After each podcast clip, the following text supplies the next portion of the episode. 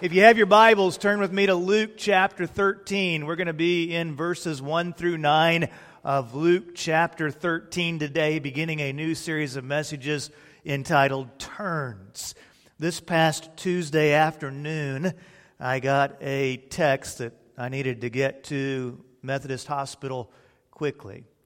Uh, Alan Martin, who's been part of our church for many, many years, uh, had suffered an aneurysm and he was had some bleeding on the brain, and he was in bad, bad shape. And so I arrived at the hospital right at the time that he was arriving in glory, and Alan passed away, and we uh, had his funeral service this past Saturday.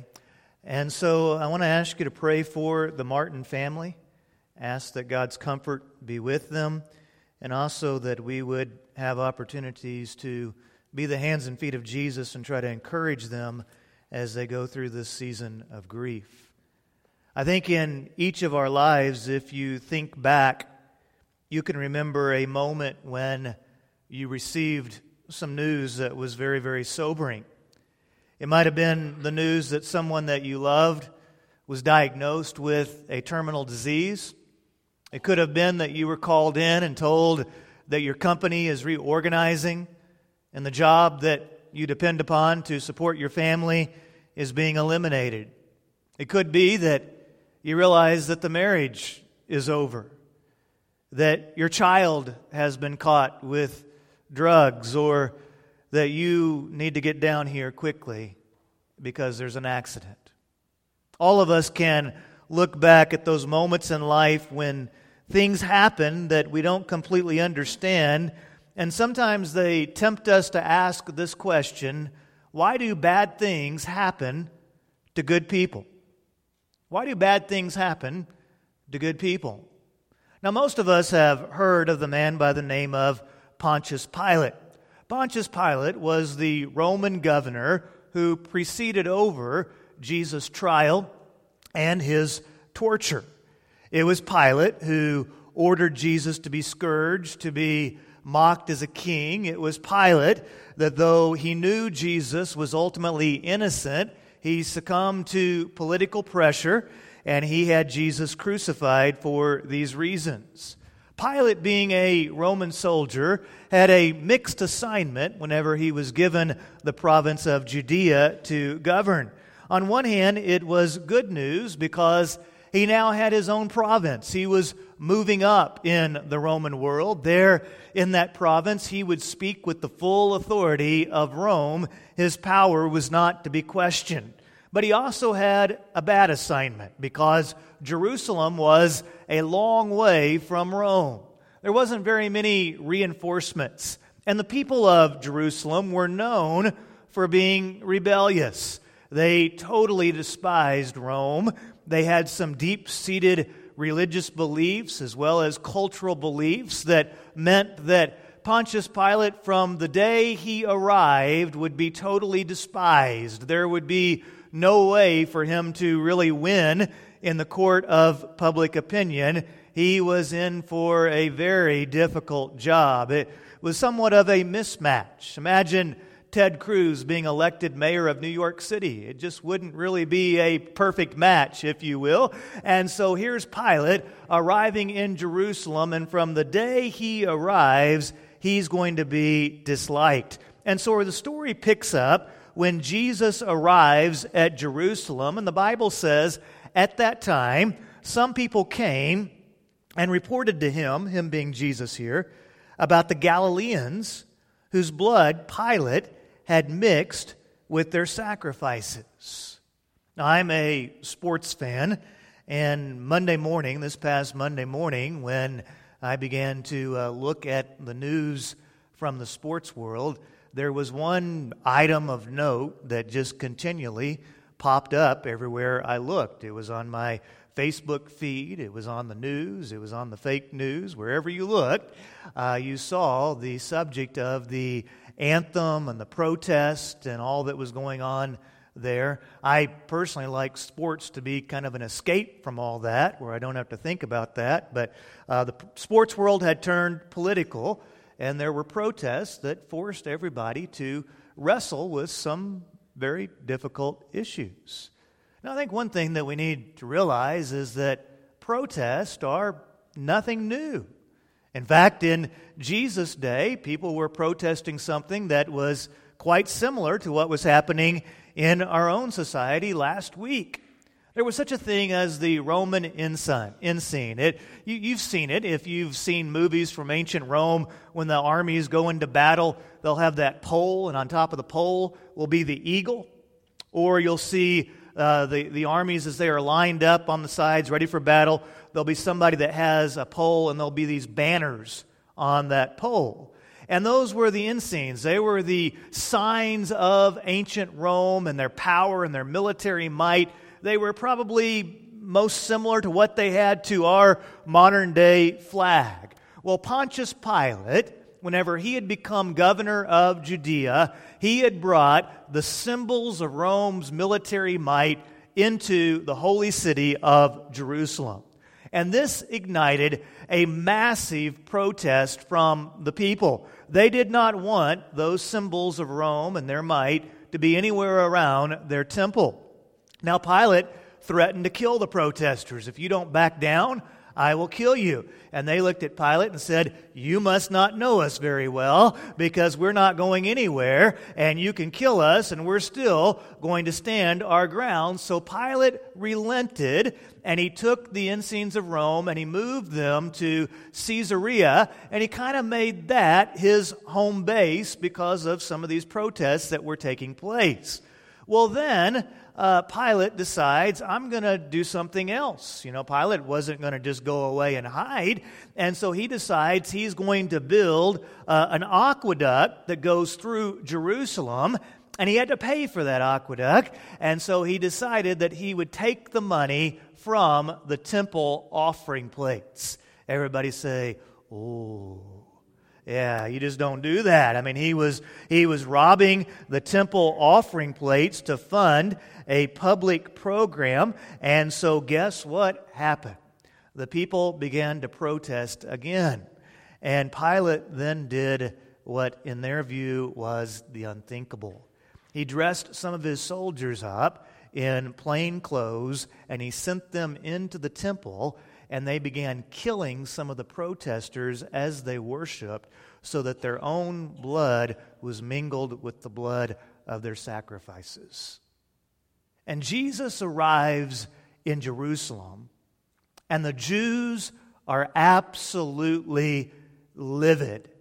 How could Governor Pilate do this? These people were doing nothing more than going to worship. How could he do this? You may remember the ancient king Solomon.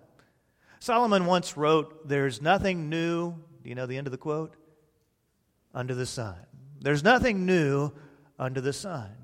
The reality is, is that many of the issues that we wrestle with today, people have wrestled with similar issues for 2,000 years. Now, the subject matter and the exact form of the issue may change a little bit, but people basically, generation after generation, wrestle with similar issues.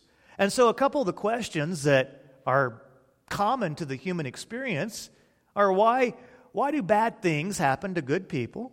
And why is there so much injustice? Now, in Jesus' day, whenever they dealt with this subject of why do bad things happen to, to people, Here's, here's how they came down. They came down that if something bad happened to you, it meant that you must have some type of real bad sin in your life and that God was judging you. And so, if a child was born with disease, the people would assume that within the parent's life there must have been some type of sin going on. And so they were continually connecting bad events to the judgment of God. So Jesus tackles this hot button in verse 2. He responded to them, Do you think that these Galileans were more sinful than all Galileans because they suffered these things? So, do you think that the reason why these Galileans died in their worship is because they had some deep, dark sin that was worse than anything that you could possibly do? He says, No. I tell you, but unless you repent, you will all perish as well.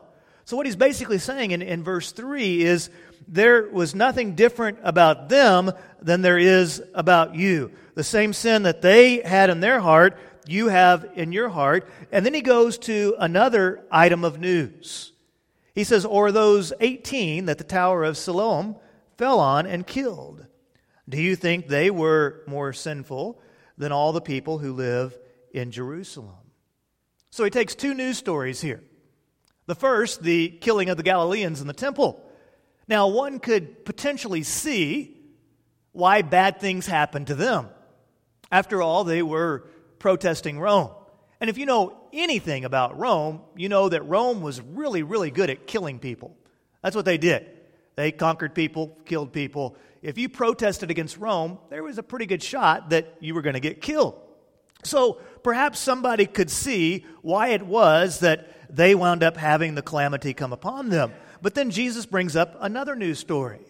This tower at Siloam had fallen and killed 18 people.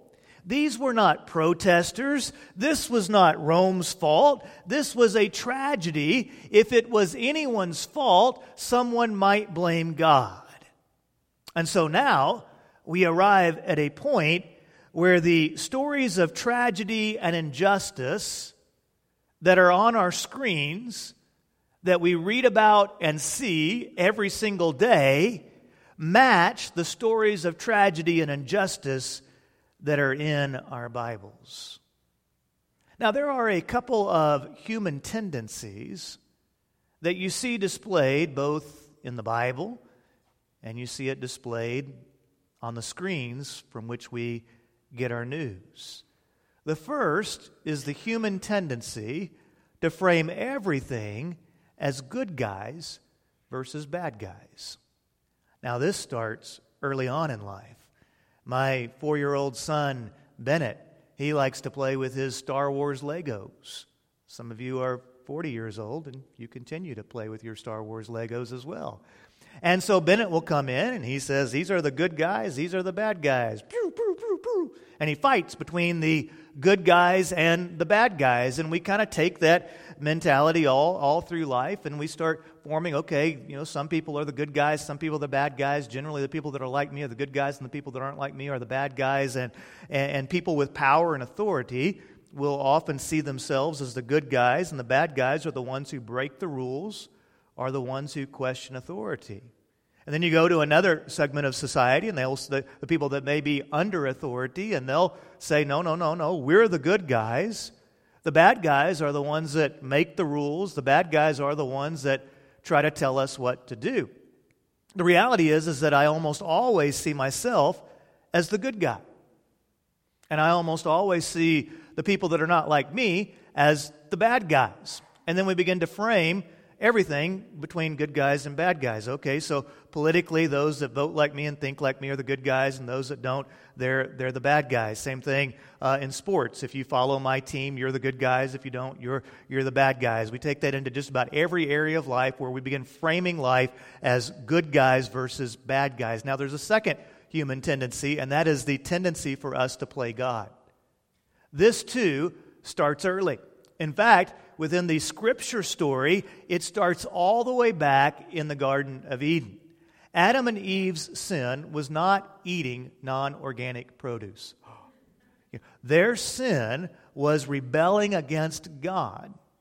And particularly, if you read the account, the serpent slithered into their world and tempted them with the idea that if you do this, you will be as God. And so they were trying to do something that would give them the power and authority and the position of God.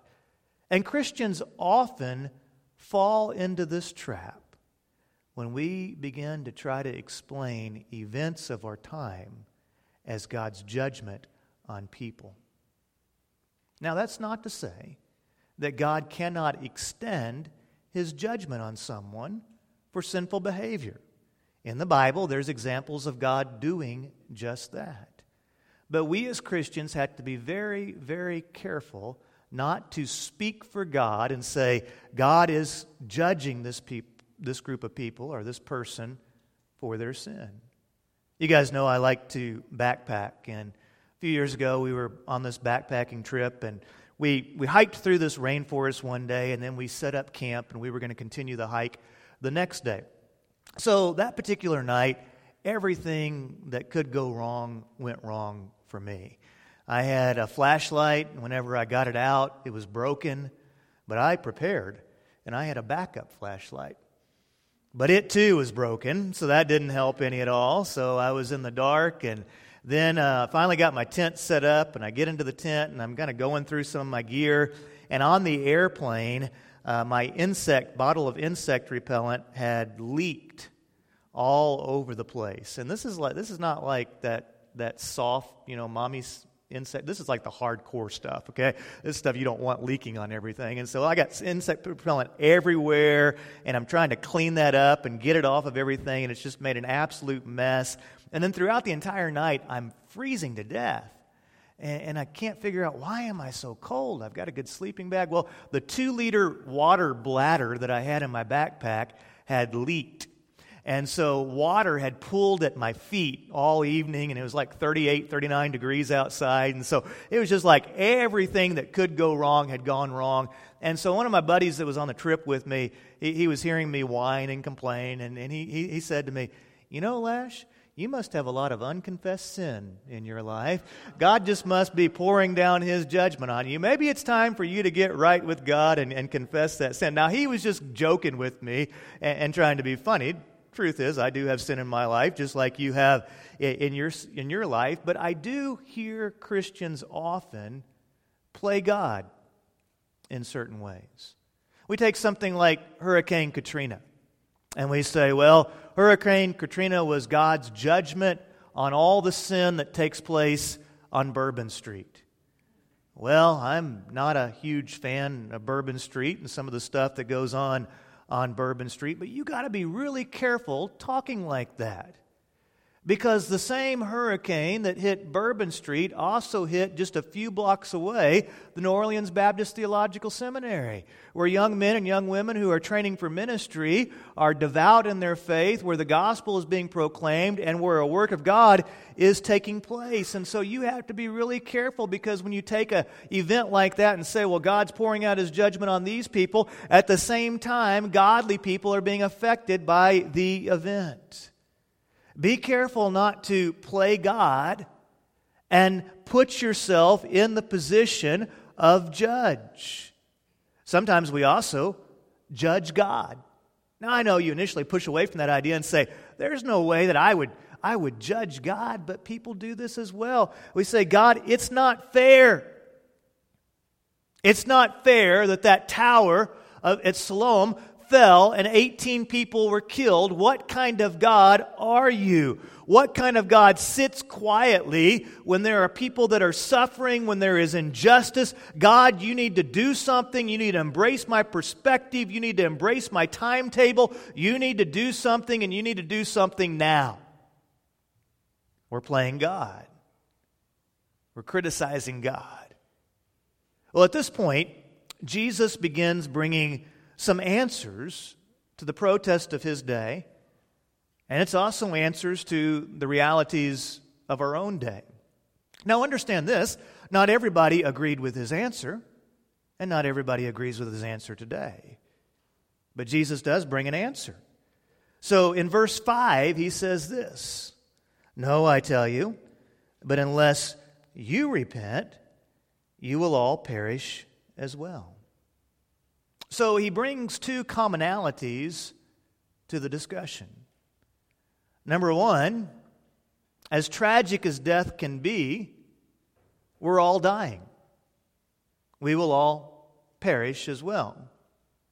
And then he also brings a commonality that we all have sin, that we all do things that are wrong, that this isn't us and them, that this isn't good guys and bad guys, that in reality, everybody has done things that are wrong. Injustice racism, abuse of authority, murder. These are sinful things. There is no way to package them except to say it's wrong, it's sinful, it's against God, yet at the same time realize that they are symptomatic of the deeper issue, which is the sin that is buried deep within our hearts. They are symptoms of the real disease. Sin does not divide us as good guys versus bad guys sin is present in all of us. Now, this is a little countercultural, but sin ultimately says we're, we're all bad guys. How, how many sins does it take to be a sinner? You say, well, my sin's not as bad as their sin, but it's still sin. And so we all have darkness in our heart. We all we all see, hear, and feel the consequences of sin every day.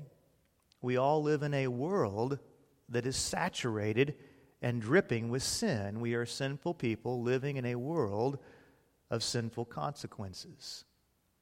You say, Well, I don't, I don't, I don't really like this part of the message very much, Lash. Well, okay, you could have stayed home today and you could have listened to Joel Osteen preach on TV, and I promise you he would not deal with this. But this is an issue. Sin and our need of forgiveness is an issue that is dealt with page after page in what we call the Bible. And the Bible says when it comes to sin, it's not good people versus bad people, it's all people. We all do things that are wrong. So imagine the irony of a sinful heart like mine demanding that a sinless, holy God free my world from darkness when He's already sent His Son into my world to expose the darkness and liberate my heart from death's eternal grip. Imagine the irony of me calling out to God to say, God, do something when He's already done something. You say, well, what has God done?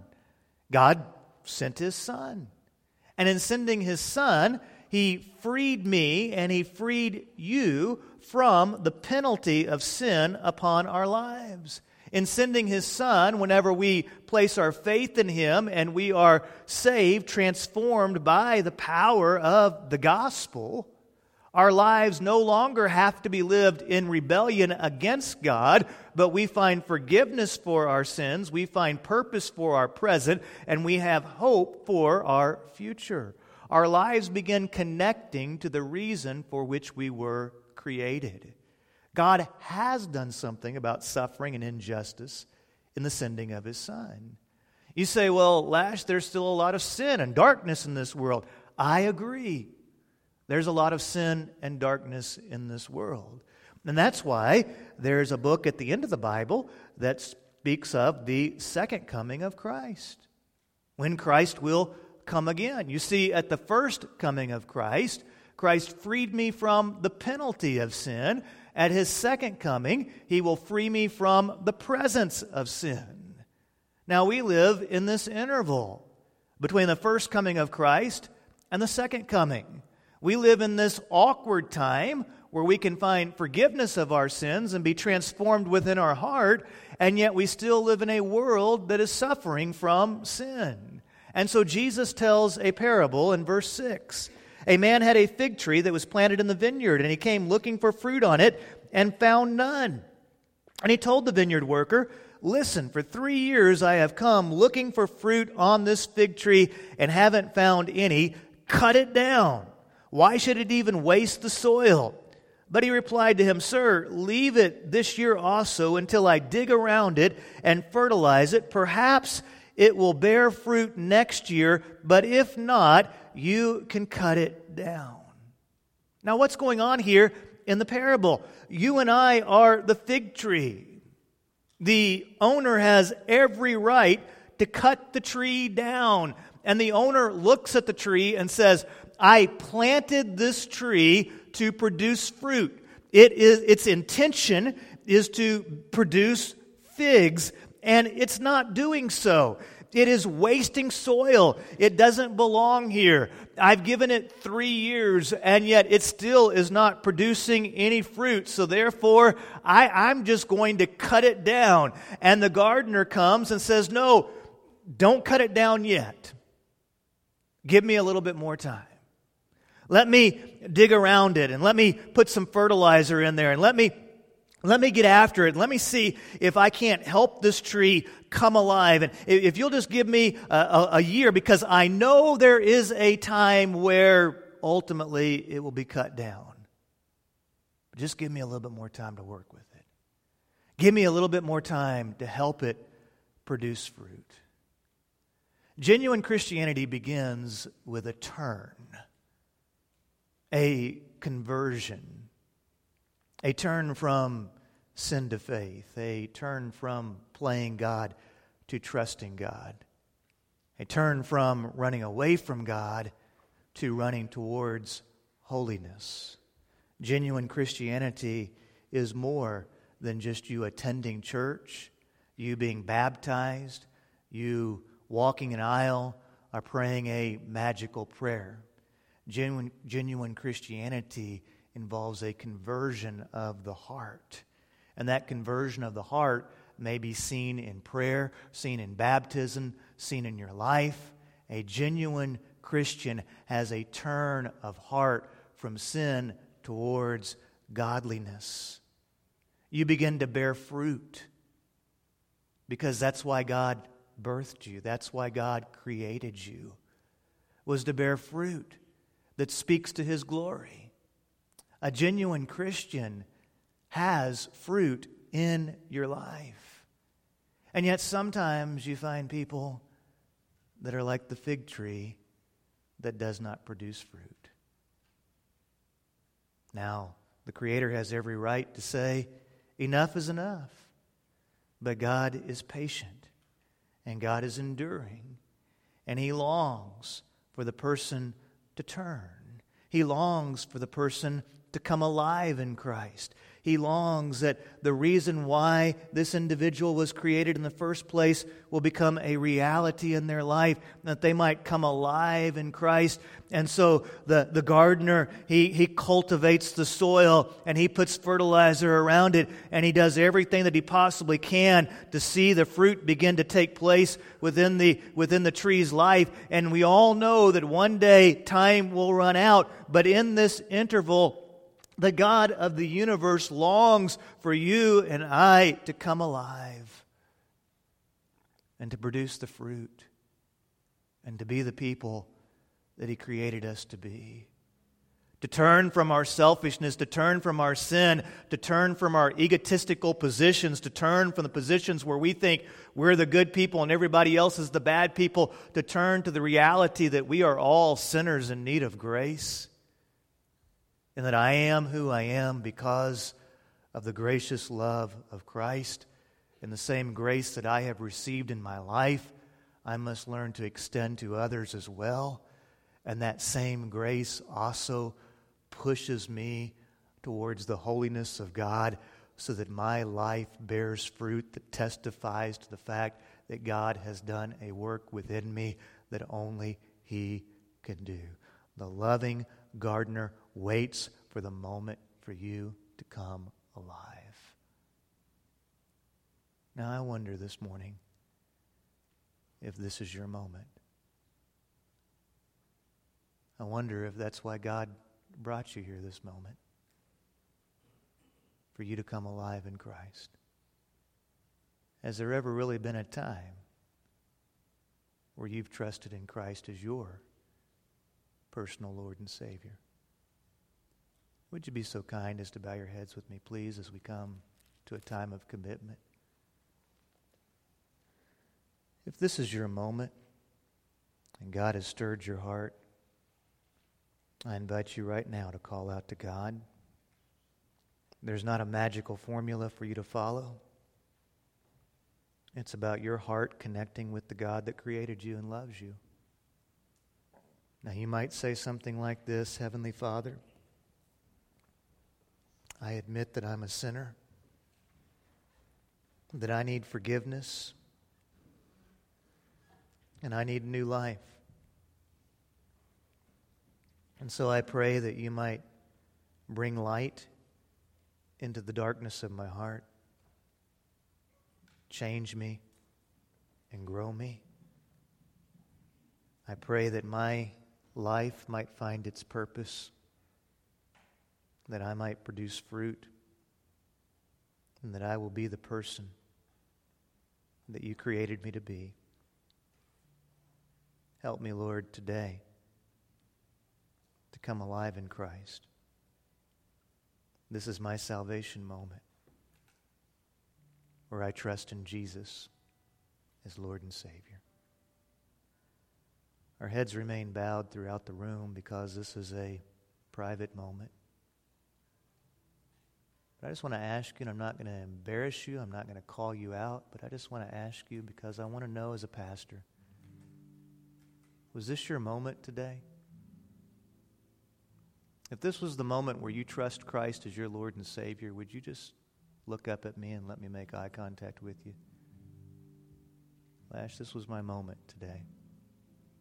This is my moment when I trusted Christ as Savior and Lord. Father, I thank you for this room, the people that are here. I pray that your fruit might be evident in each of our lives, that we will be the people that you have called us to be. Help us, Father, to lay down the arrogance that would drive us to try to be you or to become angry with you. Instead, Lord, fill us with faith that trusts you and understands that you are God and that you are in control. May we live our lives for your glory, and may our lives reveal the fruit of your life within us. In Jesus' name we pray. Amen. Let's stand together.